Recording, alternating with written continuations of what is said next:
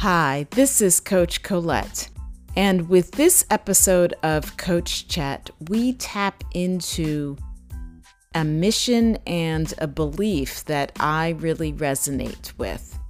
Too often, it seems like mental health and well being is perceived to be something that only a privileged few get to achieve. And I don't believe this, and neither does my guest, Dr. Alfiee Breland Noble. She's the founder of the mental health nonprofit, the AAKOMA Project, which provides mental health outreach and care for youth of color. Their mission is to help these youth and their families to achieve optimal mental health. Dr. Alfiee defines optimal mental health as the ability to recognize mental health challenges when they arise, understand where to go for help, and support friends and loved ones to also seek help. So, in this podcast, we talk all about mental health issues that youth and young adults are facing, particularly in marginalized communities. You'll also hear that we have a lot of things in common in our personal lives, in addition to sharing this mission to support young and more senior BIPOC individuals to thrive and not just survive. So, buckle up, get ready, and listen to this episode of Coach Chat.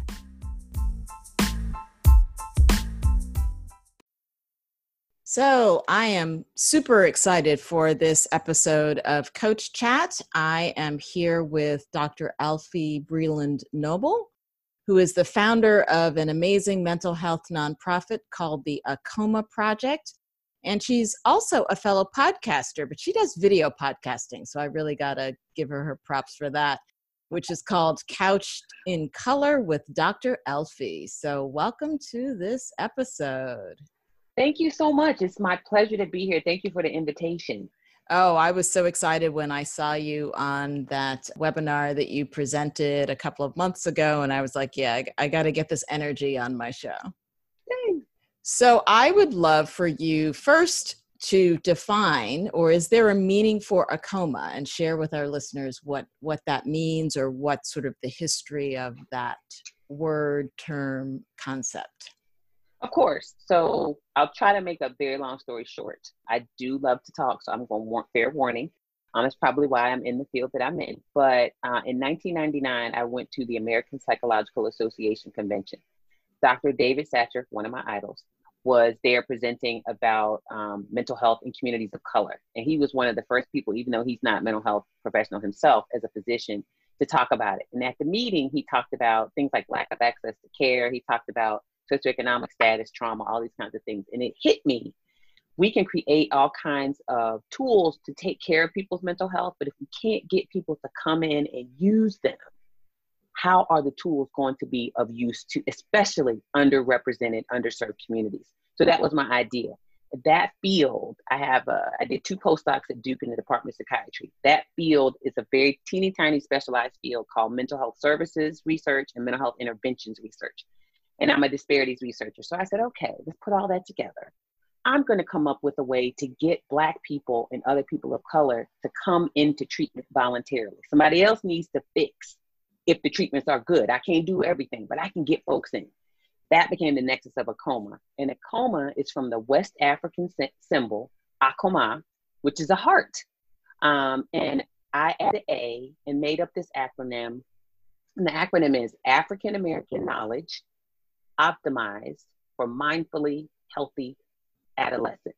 And now, all these years later, right, 20 years later, literally 20 years later, we are AAKOMA. Um, and we just, in this, in our symbol, uh, has African looking lettering, right? We use purple for our, uh, to represent royalty. And it has a beautiful red heart in the middle because we want everybody to know that at the center of our work, we see young people, we value young people, and we want young people to know that optimal mental health is something they should have as well. So that's a very long story condensed really short. That's what the acronym was. That's still the spirit of what we do. In AAKOMA, we feel my passion as young people and young adults is for all young people to know that their mental health is important and that someone cares about it. That's so amazing. And I love I love these history stories. And I know you as a podcaster as well. It's like so amazing to be able to be taken back in time and then sort of bring it forward into yeah. the present.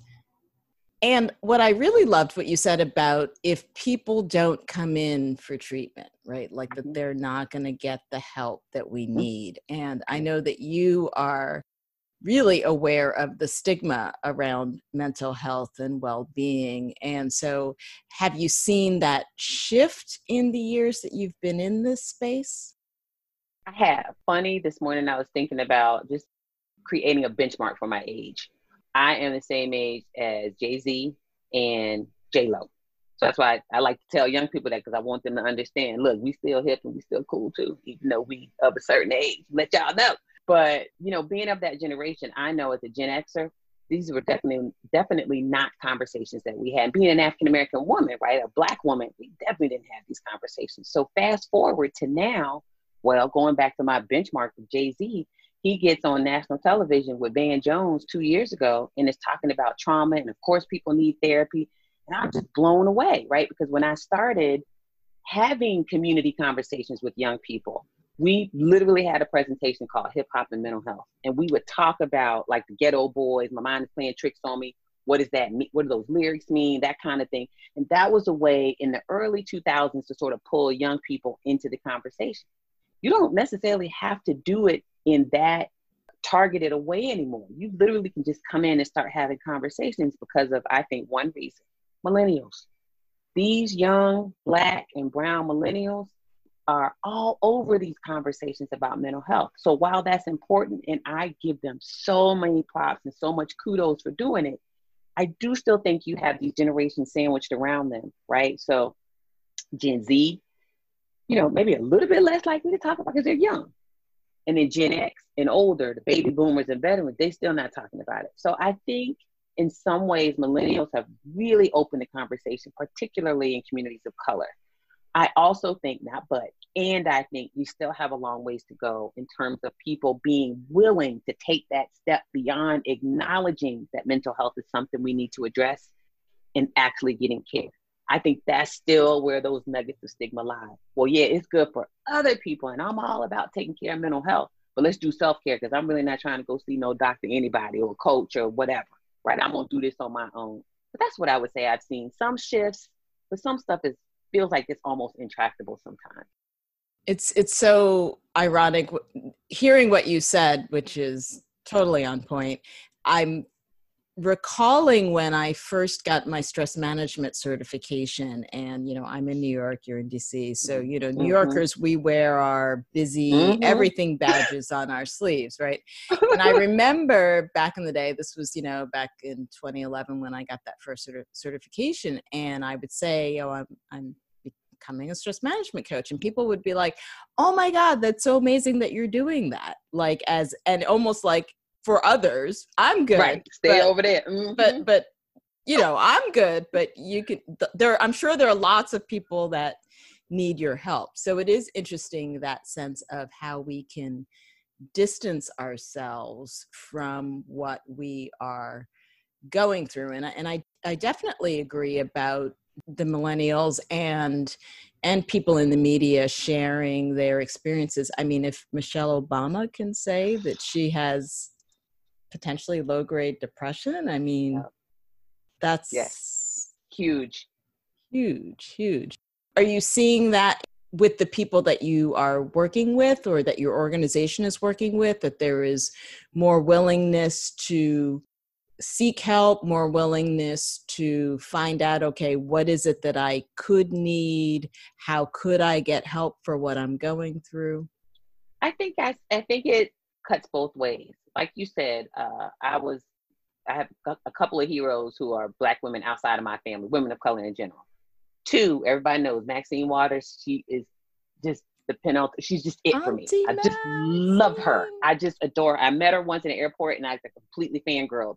I like bust her table. She had we were in the lounge and she had a little plate of food. I was like, "Can I please take that up for you?" I was like, I was honored to take the woman's plate with the trash. So I was so oh my god. Anyway, so I'd love her, and Michelle Obama, who's like I adore her. And so what I find is that you have these watershed moments where somebody like Michelle Obama, who's kind of figured that she is, gets on. And I, I got so into it, I literally went and pulled the transcript and read it. I was like, did she really just say low grade depression? And just to make sure, and we did a little thing about it on my Instagram page where I talked about how important it was. With Michelle Obama being Gen X, right, like I am, like we are, it was huge because I think it helped our generation understand this is stuff that we deal with too so in that sense, I do feel like it is more and more opening up the conversation.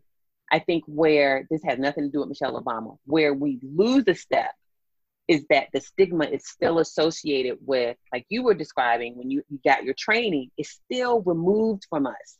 So it's nice to talk about mental health. It's nice to be able to articulate. So I, for full disclosure, I am a poster child for generalized anxiety disorder. I am the ultimate worry wart. So I try to be very open every time I have a chance to say to people, this is what, I mean, they can't see me, but this is what anxiety looks like.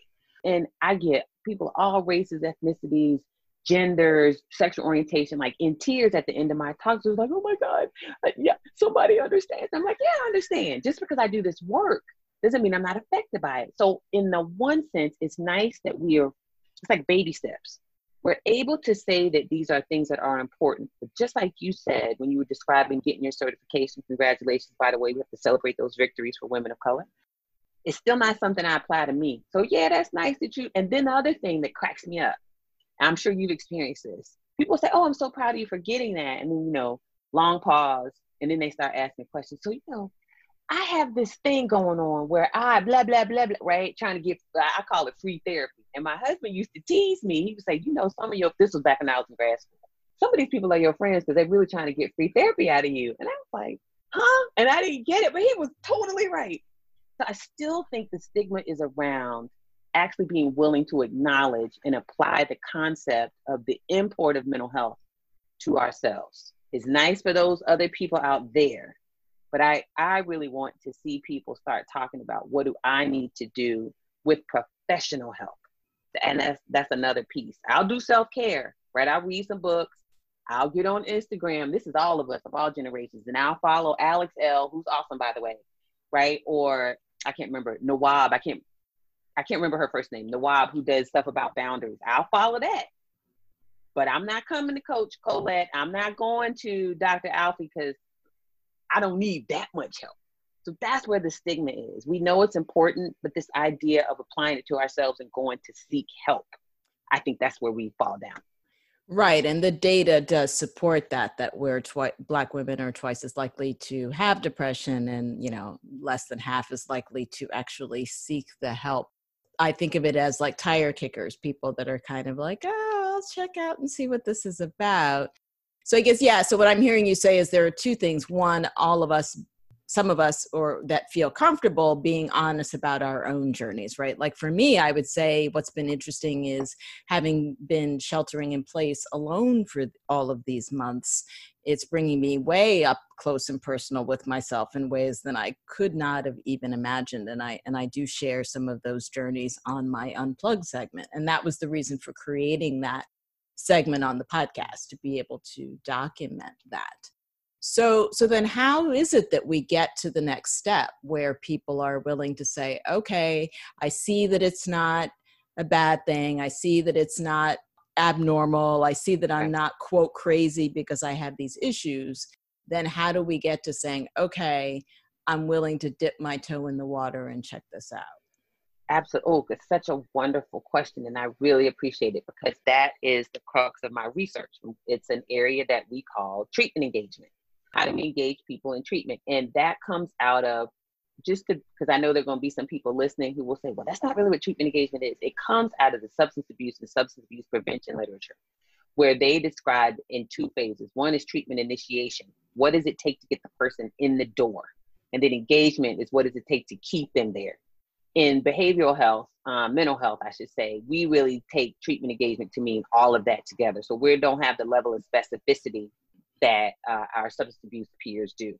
So treatment engagement in mental health is really about figuring out the tools, figuring out the messaging, right? That's what we do with the AAKOMA.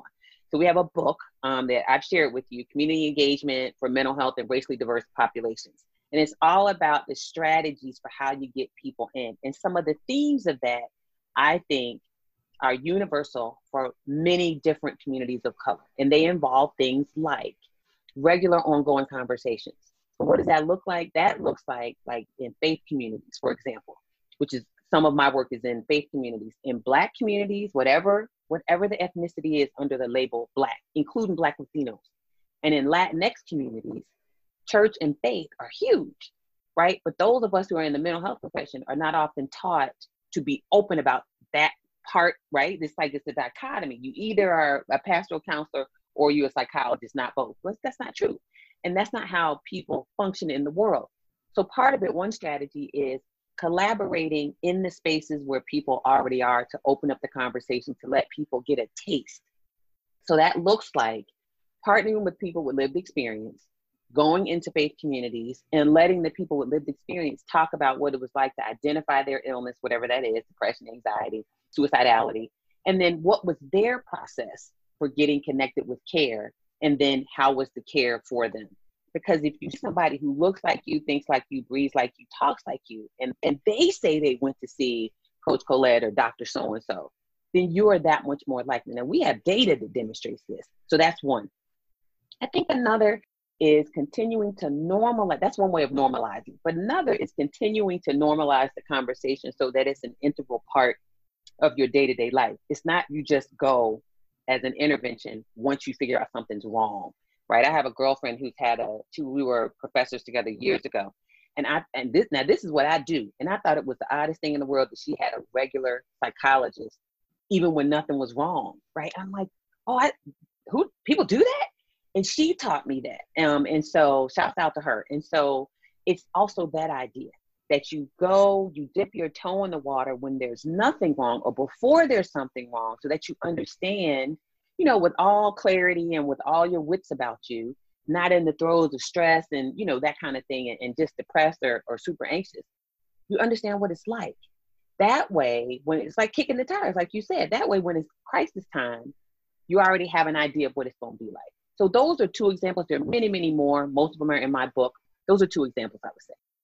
What I love about that is the the visibility of like you were saying someone who looks like me mm-hmm. and hearing about their experiences and i really especially love the aspect of not just when something is wrong right that sense of you know i do eft tapping and awesome and one of the things you know you hear is when i do a workshop or when i work with clients it's oh yeah how many people know eft you know 50 percent of the room will raise their hands and then i say okay and then when was the last time you did eft and everybody's like mm right. and and again and that's not to shame people but just that sense of right like and and again and maybe eft isn't the exact right example for what you're talking about because there is the aspect of digging into you know past traumas and hurts and wounds. Um, but yeah, that example of being able to get some type of support or even i know you were talking about the difference between self-care but being able to do something for yourself that supports and buoys you outside of just a, a crisis moment um, i That's really exactly right. appreciate that and i guess in some ways you know, I guess t- technology supports that. You know, there are apps uh, out there uh, that are doing that. I think uh, of Shine Text, um, you know, oh, yeah. of the sisters that created that app, and yes. the ability to be able to get again, that's a little more sort of receiving information, but still that right. sense of being able to get guidance so that you are almost level setting where you are. That's right. And you're I'm so glad you mentioned the technology because the younger people are, the more likely that's the first place they're gonna go. So you mentioned the Shine app. I was just on an NCAA call yesterday and somebody brought up Shine. There are also apps like the Not Okay app, these two African American teenagers from Atlanta. I love those babies, Charlie and Hannah. They know I love them. I have to share them with their mama, but I, they mine. And then I think about the MindRight app. These are all apps created by people of color to really try to address exactly what you're talking about. What are those needs that we have that are unique that you want to be able to account for? I will also say I've been talking about mindfulness apps for years, but the thing that was missing, and we'll be honest, up until recently, I think Shine tries to address this. You didn't see the diverse, the beautiful diversity reflected within the apps. This year I've seen it, right? So we've had this shift and you can hear the voices, right? So I love hearing voices with accents because that lets me know this is for everybody. Everybody has an opportunity to benefit from mindfulness, but that's new. So there's one other I want to mention that's very therapeutic. I'm not endorsing him or you know saying anything other than I just know of it and I think it's fantastic. And this is African brother named Eric Coly, who everybody knows now because of the Ayana Therapy app, where they it's basically talk, talk space for brown people and queer people, where they literally try to match you based on some of those qualities, which I think is important because you've got to see somebody who reflects some aspect of your experience to get over another one of those barriers. And one of those barriers for those, those of us who are people of color, and including queer folks, including people with different ability statuses, is when I sit down in front of that person who doesn't look like me, right? If I'm black and I sit in front of that white person, am I gonna have to explain what it means to be a dark skinned chocolate girl growing up in the I don't feel like explaining that. That's why I'm here because I still got issues. You know what I'm saying? For example, with that, I'm not trying to explain this to you. Do you need to get it? And so to get around that barrier, these are assumptions that we make. Sometimes those assumptions are accurate, right? But you're trying to work around that as a barrier. So things that allow people to know coming in the door, I'm going to be valued and respected just like I am. Those are the things that help get people into care faster and help them stay in longer. Right. So the culturally competent care is is so important and i'm sure you're aware of uh, inclusive therapists and and melanin in, in mental health right? All of these sites that are also trying to connect people from that regard and i think that on the flip side there's also the representation aspect right? Are you seeing changes in trends in terms of people of color or people with different abilities moving into these fields?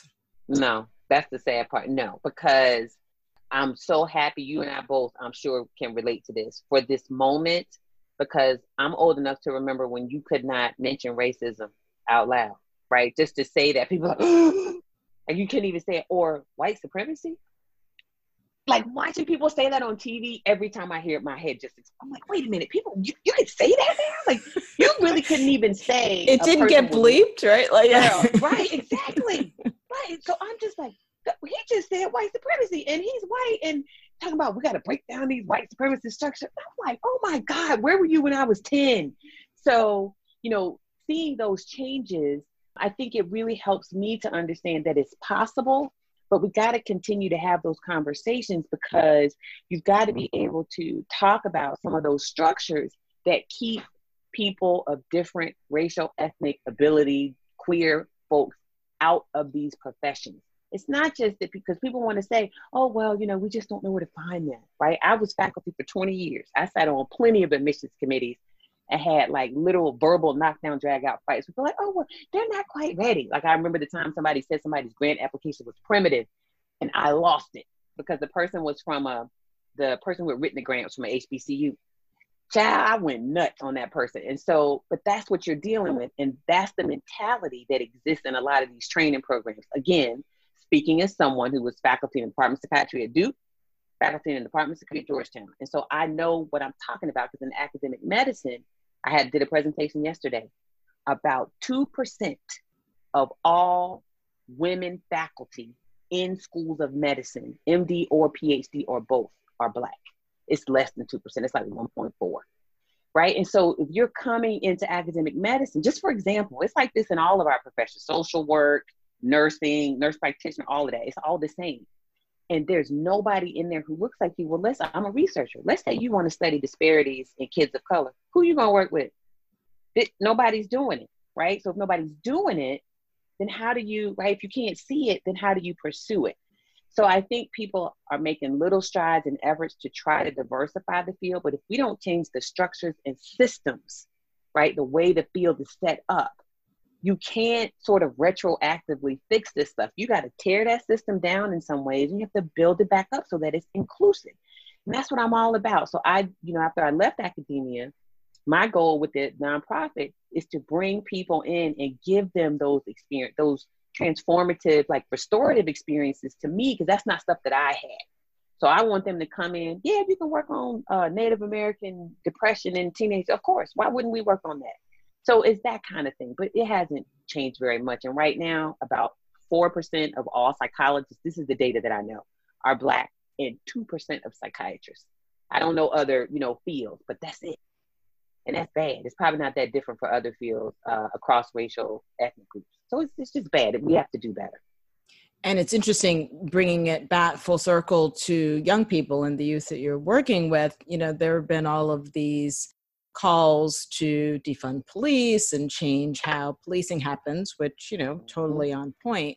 And mm-hmm. I've also been seeing, though, right, then there's seems to be the embedded assumption that then if it's social workers or psychologists whoever else they're bringing to deal with the youth that mm-hmm. they don't have the same biases that perhaps some of the officers do so what, what yes, are your thoughts on that? yes exactly i think we assume that because often i'm going to go a little bit more macro we assume because people come into these professions and they want to help that they know how to help you can't make that assumption right? Just because you want to help doesn't mean you know how to help. So, you know, I, I think there's a lot to be said for there's training that needs to happen all the way around, right? There's training that needs to happen for our police officers when they're, let's go back to mental health crises specifically, right? I think about these conversations where people are in mental health crisis and folks like, well, just call the police. And you're like, uh, wait a minute, that person is Latino. And um, I don't know if we want to call the police to help that. Let's figure out what can we do as a workaround. Well, then you hear to your point,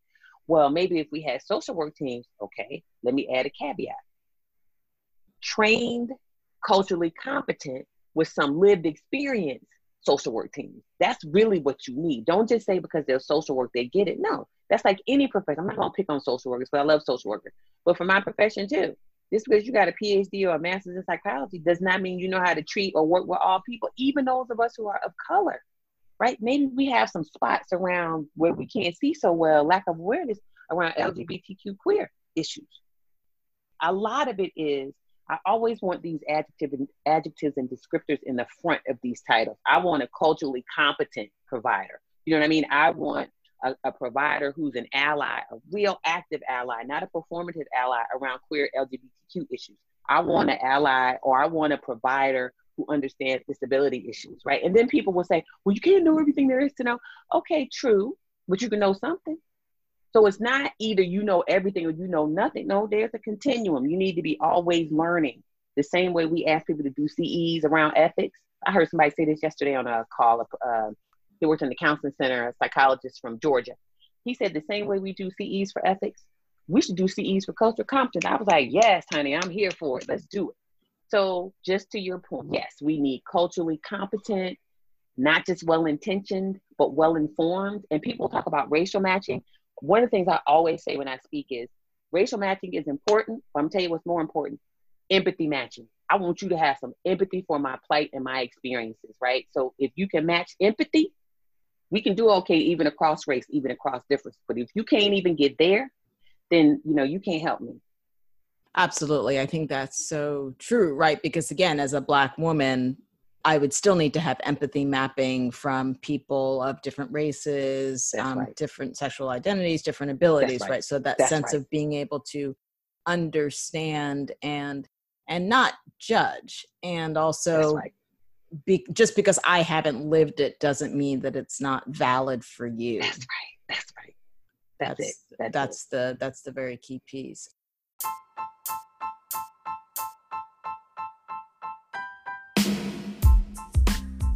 So, what do you think of the episode so far? What are your main takeaways? Before we jump into the next segment, I have a question for you. How are you dealing with the uncertainty that this pandemic is creating? The thing is, we all have different responses to trauma. Do you tend to fight or get angry? Flight or run away, or freeze, get stuck. We're all being impacted by this situation in different ways. The goal is to recognize how you respond, find healthy ways to release your anxiety so you can take steps to thrive once all of this subsides. It is possible when you start within, and I would like to help you to do it. You can visit my website, startwithincoaching.com, and at the top, click Start Here to schedule your complimentary activation call. We can talk about what's going on in your life right now, how you are in your mental health and well being, and where you would like to be when this all ends. So go to startwithincoaching.com and click Start Here to start your journey within. That's really amazing. And I wanted to switch gears a little bit and talk sure. about what you're doing to walk your talk. So, how do you stay sane and healthy and thriving in all of this that we're dealing with right now. Right. So I'm gonna be honest. At this point, it's not a secret. It used to be a secret. I say if you tell anybody, I'm gonna tell them I didn't say it. All right. So now I'm honest. I don't do meetings before 10 a.m. ever. Because my morning, so I'm sure there are people who gonna be listening. Yes, girl. I'm sure people who are listening, like, oh, that's why she don't do that. You right. Because I spent as a uh, again, we talking about being black women. I spent in some cases wasted 20 years of my life showing up for grand rounds, right, at 8 a.m., sometimes 7.30 a.m. because it was mandatory, showing up for faculty meetings, staff meetings at 8 a.m. I, I don't have to do that because I work for me. So I don't have to be in many of y'all's meetings if I don't want to. And I also know because I'm anxious that I need the morning to literally, as my cousin taught me, get my mind right. My cousin from Mississippi, right? I gotta get my mind right. So how do I get my mind right? I meditate every day that I can't miss it, right? So before I open my eyes, when I wake up in the morning, before I open my eyes, I'm already setting my intention for the day. And typically my intention is about peace, some combination of peace and love and walking, you know, walking on my path or being in Alfiee's vortex, right? It's, it's got to be my positive vortex. I got to be moving towards the stuff that's important to me. But if you don't know what's important to you, you can't walk in that path. I'm always trying to walk in the light because I am a very more often than not positive person. Sometimes I get down. But how do I stay positive? It's always being in that vortex, always being in that space of thinking about peace and love and how can I set that for me. So no more no meetings before 10 a.m. Making sure that in the morning I meditate and I exercise a lot. A little bit of jogging. I hate running. I used to be a runner when I was in high school. Now I can't stand it. But I try to run. Okay, my obsession right now. I'm so dating myself, but I don't care because I love it is this brother named Phil Whedon. He does extreme hip hop with Phil. Step aerobic. It's the bomb. So we're like in there. I'm stepping to uh Boot Up, the remix by T Pain, and oh my god, it's awesome. He has this old school song where you do all the old school dance. I'm in there doing the prep, and oh my god, I love it. Right, and that's three to four times a week, and I lift weights. I love lifting lifting weights. So, you know, I always try to cultivate. People say an attitude of gratitude. It sounds cliche and corny, but I'm always trying to cultivate maybe not just an attitude of gratitude, but an attitude of love and peace. That's always what I'm seeking. And then the other thing that I do is when I get upset, when somebody does something and my response is to be upset, I try to take a moment and take a step back. So I, you know, because we've been on quarantine, I have two kids, my spouse and my dad lives with us. I will go outside and literally just stand on the front porch and just let the wind whip by. We live on a busy highway, you know, just that kind of stuff. So that's really important. And then with my nonprofit, one thing we just stopped doing, we'll pick it back up soon. Right around time quarantine started, we were doing midweek meditation at noon on Wednesdays for just 10 minutes through our IG page to introduce young people to what meditation looks like. So it doesn't sound so weird and hokey. It's literally just sitting and being still. I practice mindfulness meditation. So those are all things that I do, and I love shopping. So I'm always looking on shopping websites, like dreaming about stuff I want to buy. And I do vision boards. And so, and there's one, well, people can't see it, but I keep positive signs, right? I create space. So one of my signs says, live your life with intention, live the life you've always dreamed of living. And when I've done TV appearances, people can see it. And I always get these notes, like they're like, oh my God, I love that sign. And I forget that it's there. You're like, you got to cultivate a space around you that supports and uplifts you. You have an, especially as people of color, we have enough beating us down day to day. We shouldn't do it to ourselves. So you create space. I don't care if it's a corner of the bathroom where you got a bamboo plant. You've got to create and cultivate a healthy space for yourself. So I know that was a long-winded answer, but those are things that I do to take care of myself. I love it. Plus one on everything. And I feel like I was more often than not sort of the no meetings before 10 pre-COVID, pre-quarantine, but post-quarantine, it's even like you want to see me before 11 mm, like it's you know all my clients are going to be like what? Yeah like no it's like and by interns you're like that's why. Yeah, yeah, because it's that sense of particularly i think with the quarantine and everything being virtual i feel like that sometimes you need the extra time to be ready to because once once the computer is on it's on it's on yes ma'am right there's no yes, i don't raising my hand for transparency i don't take as many breaks as i should Right. Whereas if maybe I was in a co-working space or somewhere else where you like right. you get up, you do blah blah blah, right? So I, I right. love that. And I love the positive space. Uh, and I'm also a meditator. So I think uh, absolutely. And and I'm also a runner. So we must be like sisters from another. We are, honey. Know. We are. Yeah, we're, we're yeah. all connected. We are. This is it is what it is. We soul sisters exactly exactly so one of the other questions i ask all of my guests to share is what does start within mean to you that's a great question i knew when i was preparing that this phrase and this thought was going to come in handy right that there was there was going to be a space for me to use it and it just like just hit me like a like a beam of light I think to start within, what it means for me is nothing exists outside of us in this realm, in this plane, right? Of this physical plane of things we can see, touch, taste, and feel until it exists inside of us. So if I have a vision, I'm always about these visions. And if I have a vision for my life, which I do, right? It's like world domination. My family teases me. We got Dr. Alfiee's world domination plan. It has to exist within me. So for example, full disclosure, years ago, I had a dream in my head about a salary. I'm just going to just tell it all. And the salary was I want to make $150,000 a year, right? This was a long time ago. And I kept, I kept, like, I kept thinking, this is possible, this is possible. Now, PhDs in psychology, they don't, we don't make that kind of money. That's not, you know, for some other, you know, they're like 150, that's nothing, right? But if a PhD psychologist, as an academic, you're you're not making that kind of money particularly not as a person of color, right? You got a few mm-hmm. outliers, but not really. So it was in my head, in my head. I just kept saying, I, I needed, I needed, I needed, I need to make this. It just was in my head. I had it on my vision board. And part of it was, this was around the time Barack got elected the first time. And I saw something that said what Michelle Obama's salary was. It was like public knowledge. She's making $225,000 a year at Northwestern being general counsel or something that she was. And I was like, oh, I can do half. Let me, let me just try to do like close to it. I can't do that. And then I remember the day that I looked back, I, I do our taxes for my family, and I saw that I had hit that, and I just burst into tears. It was a little bit more. I think it was like 156, 310, or something like that for that year. And I was probably seven or eight years ago. And I just burst into tears because the only reason I'm telling you, this is what start from within means to me. The only reason it happened, and I got one other quick story.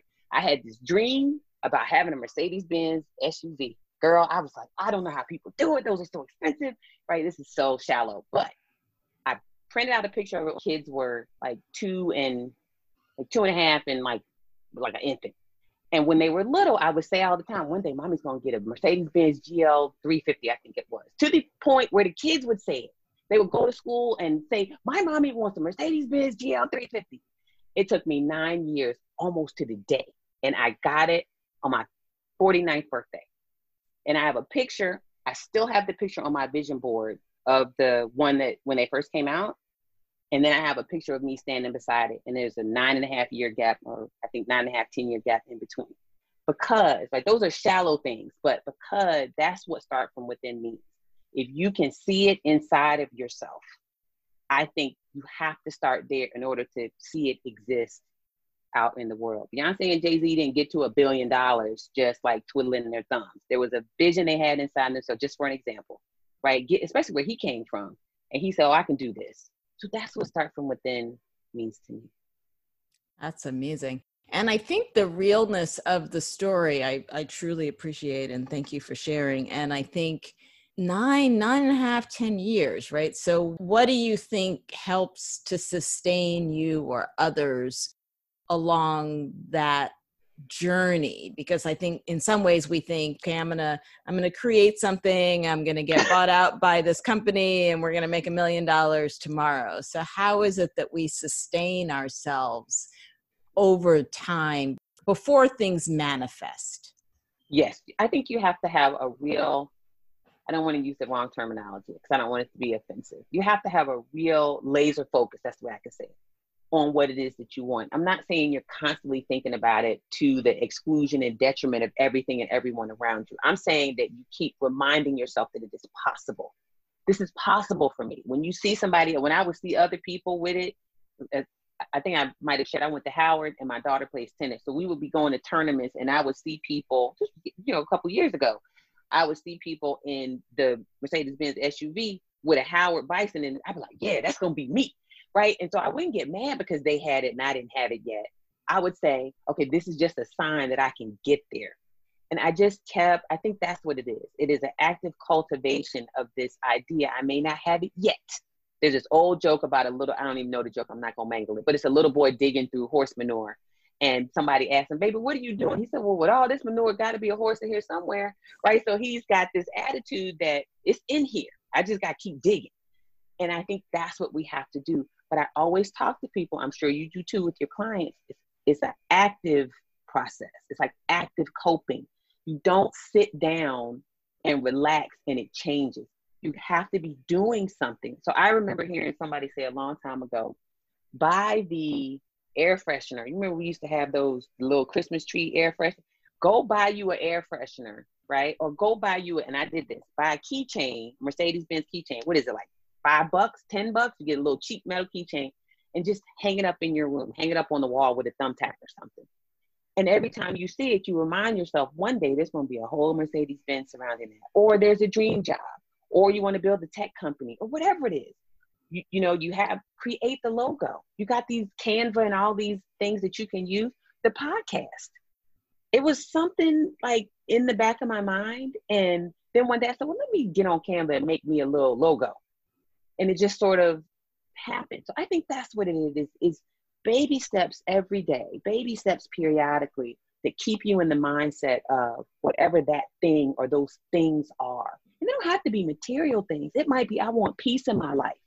So you go cut out pictures of lotus flowers and you hang them up all over. Every time you look at the lotus, that's reminding you that you've asked for peace in your life. And as things happen, people, places, and things fall away, remind yourself, oh, they fell away because I said I wanted peace. And that's mm-hmm. drama. I don't need that drama. Let them go. Please don't bring them back.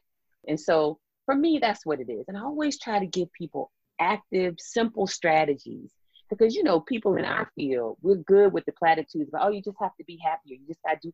People don't know how to do it. So our job is to tell them how to do it, give them some ideas and let them pick from this menu and maybe something will help. So that's what I try to do to, to keep that focus. That's amazing. Yeah, I think that's so true about visualization and figuring out what are the symbols, what's the representation. I love that the lotus flower for peace. You know, the beach is my happy place, so I can. See... We are soul sisters. Yes, it's I not can... vacation if it ain't a beach. Like, just miss me with that. I just got to be the beach. But I'm sorry. Go ahead. no, it's great. But I can go in my head. Like the beach is my happy place, and and I will say, sadly, I have not yet been to the beach this year. Yet I can go to the beach in my head, and I have noticed through all of these months that it still brings a smile to my face to go to the beach in my mind and you know see myself in the sand and and visualize the waves right so it's it is interesting that over time doing that repetition like i don't actually have any pictures of the beach in my space right now, but I can go there in my mind. So I think it's yes. very helpful to think if you're not there visualizing in your mind, the pictures can be that great representation before you get to that inner visualization. That's right. Amazing. All right. So, yeah, so I guess post COVID, we're going to need to go to the beach. We're going to need to it, go girl. for a run. That's right. now, I can't keep up with you, but I'm still going to try. And I, I'm laughing because as you were talking about going to the beach in your mind, I know nobody can see it, but you can see it. That's Greece. So, what is, and it has a thumbtack hole in it because it's on my vision board. So, that it just speaks to what you're saying. It's something, I'm totally yeah. lying. I just realized I actually still have my vision board up from two years ago, and there are pictures on the beach. And that's actually a, a, manifestation. So I actually had a picture of a woman sitting and meditating on the beach, and I had had this thought that I wanted to do like sessions on the beach. And oh. sure enough, that summer, we did Friday Feels, and I connected with a friend who's a personal trainer. We did a couple of Friday feels at the beach last June. So it is that sense of being able to have it on the board, have it materialize, and have it manifest. But vision board created in January, it wasn't until June that we were actually on the beach doing the sessions. And oh my God. you did it. My sound, so next time y'all do that, when we're article, you let me know because I will come up there just for that. I love that. That's fabulous. So, in this time of COVID and quarantine, how can our listeners learn more about the work that you're doing here or see your podcast? Yes. So, we just finished season one of the podcast, and they can find the podcast at Couched in Color on YouTube. If they just put in Couched in Color, will come up. And I think the first episode that shows up, we have like a highlight episode, so I won't try to entice people. It's Charlamagne. So yeah, we get people to come watch Charlamagne. Um, and then stay and watch some of the other ones. But we try to be very representative. We have very diverse racial ethnic folks who've done the podcast because it's all about diversity and mental health with a focus on young people and young adults. So the podcast um, and then I'm on all the social. Well, I'm not on Snapchat yet. We just got on TikTok. I can't, girl, don't even get me started. I know, I know, but it's because my social media team, because they're young and they're hip and they're they just push me in all the right. I just love them. So, which they were also on my vision board, like writing out a description of what I want. I'm not even kidding. And when I sent it to her, she burst into tears. She's like, "This is me," and I was like, "Yes, it is." And so on socials, I'm on Instagram at Dr. Alfiee, you know, just Dr. and then my first name, L F I E E on, and that's the same on Twitter. Um, I'm on LinkedIn. If, you know, if anybody wants to go there, and then I have a website. How could I forget the website? www.dralfiee.com, and then basically all the same things for my nonprofit AAKOMA Project. So it's aakomaproject.org. We're on Instagram at AAKOMA Project. We're on Twitter at AAKOMA Project. We're also on LinkedIn at AAKOMA Project. So lots of tools that people, right? It's not just come look at us. We have tools and information on my website that people can use to help themselves. And we just started a five day mental health challenge. So you can download a PDF. It's beautifully put together. And it's just five days of little things that you can do. This is on the Dr. Alfiee page to take care of your mental health. Just to get your foot, like you said, kick the tires around what it means to take care of and center your mental health. So I really appreciate the question.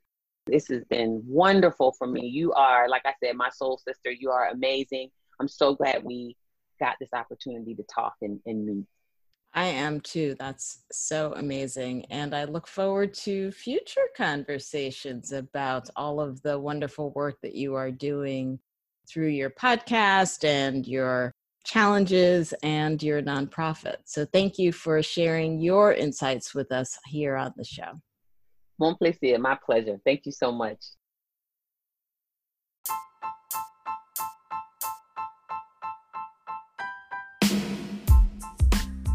If you enjoyed this episode and haven't already subscribed, you can do so on Spotify, Apple Podcasts, or wherever you like to listen. You also can connect with me on Instagram at coach underscore Coly for more inspiration on personal growth and wellness. Stay tuned for another episode of Coach Chat and get ready to start within to finish strong.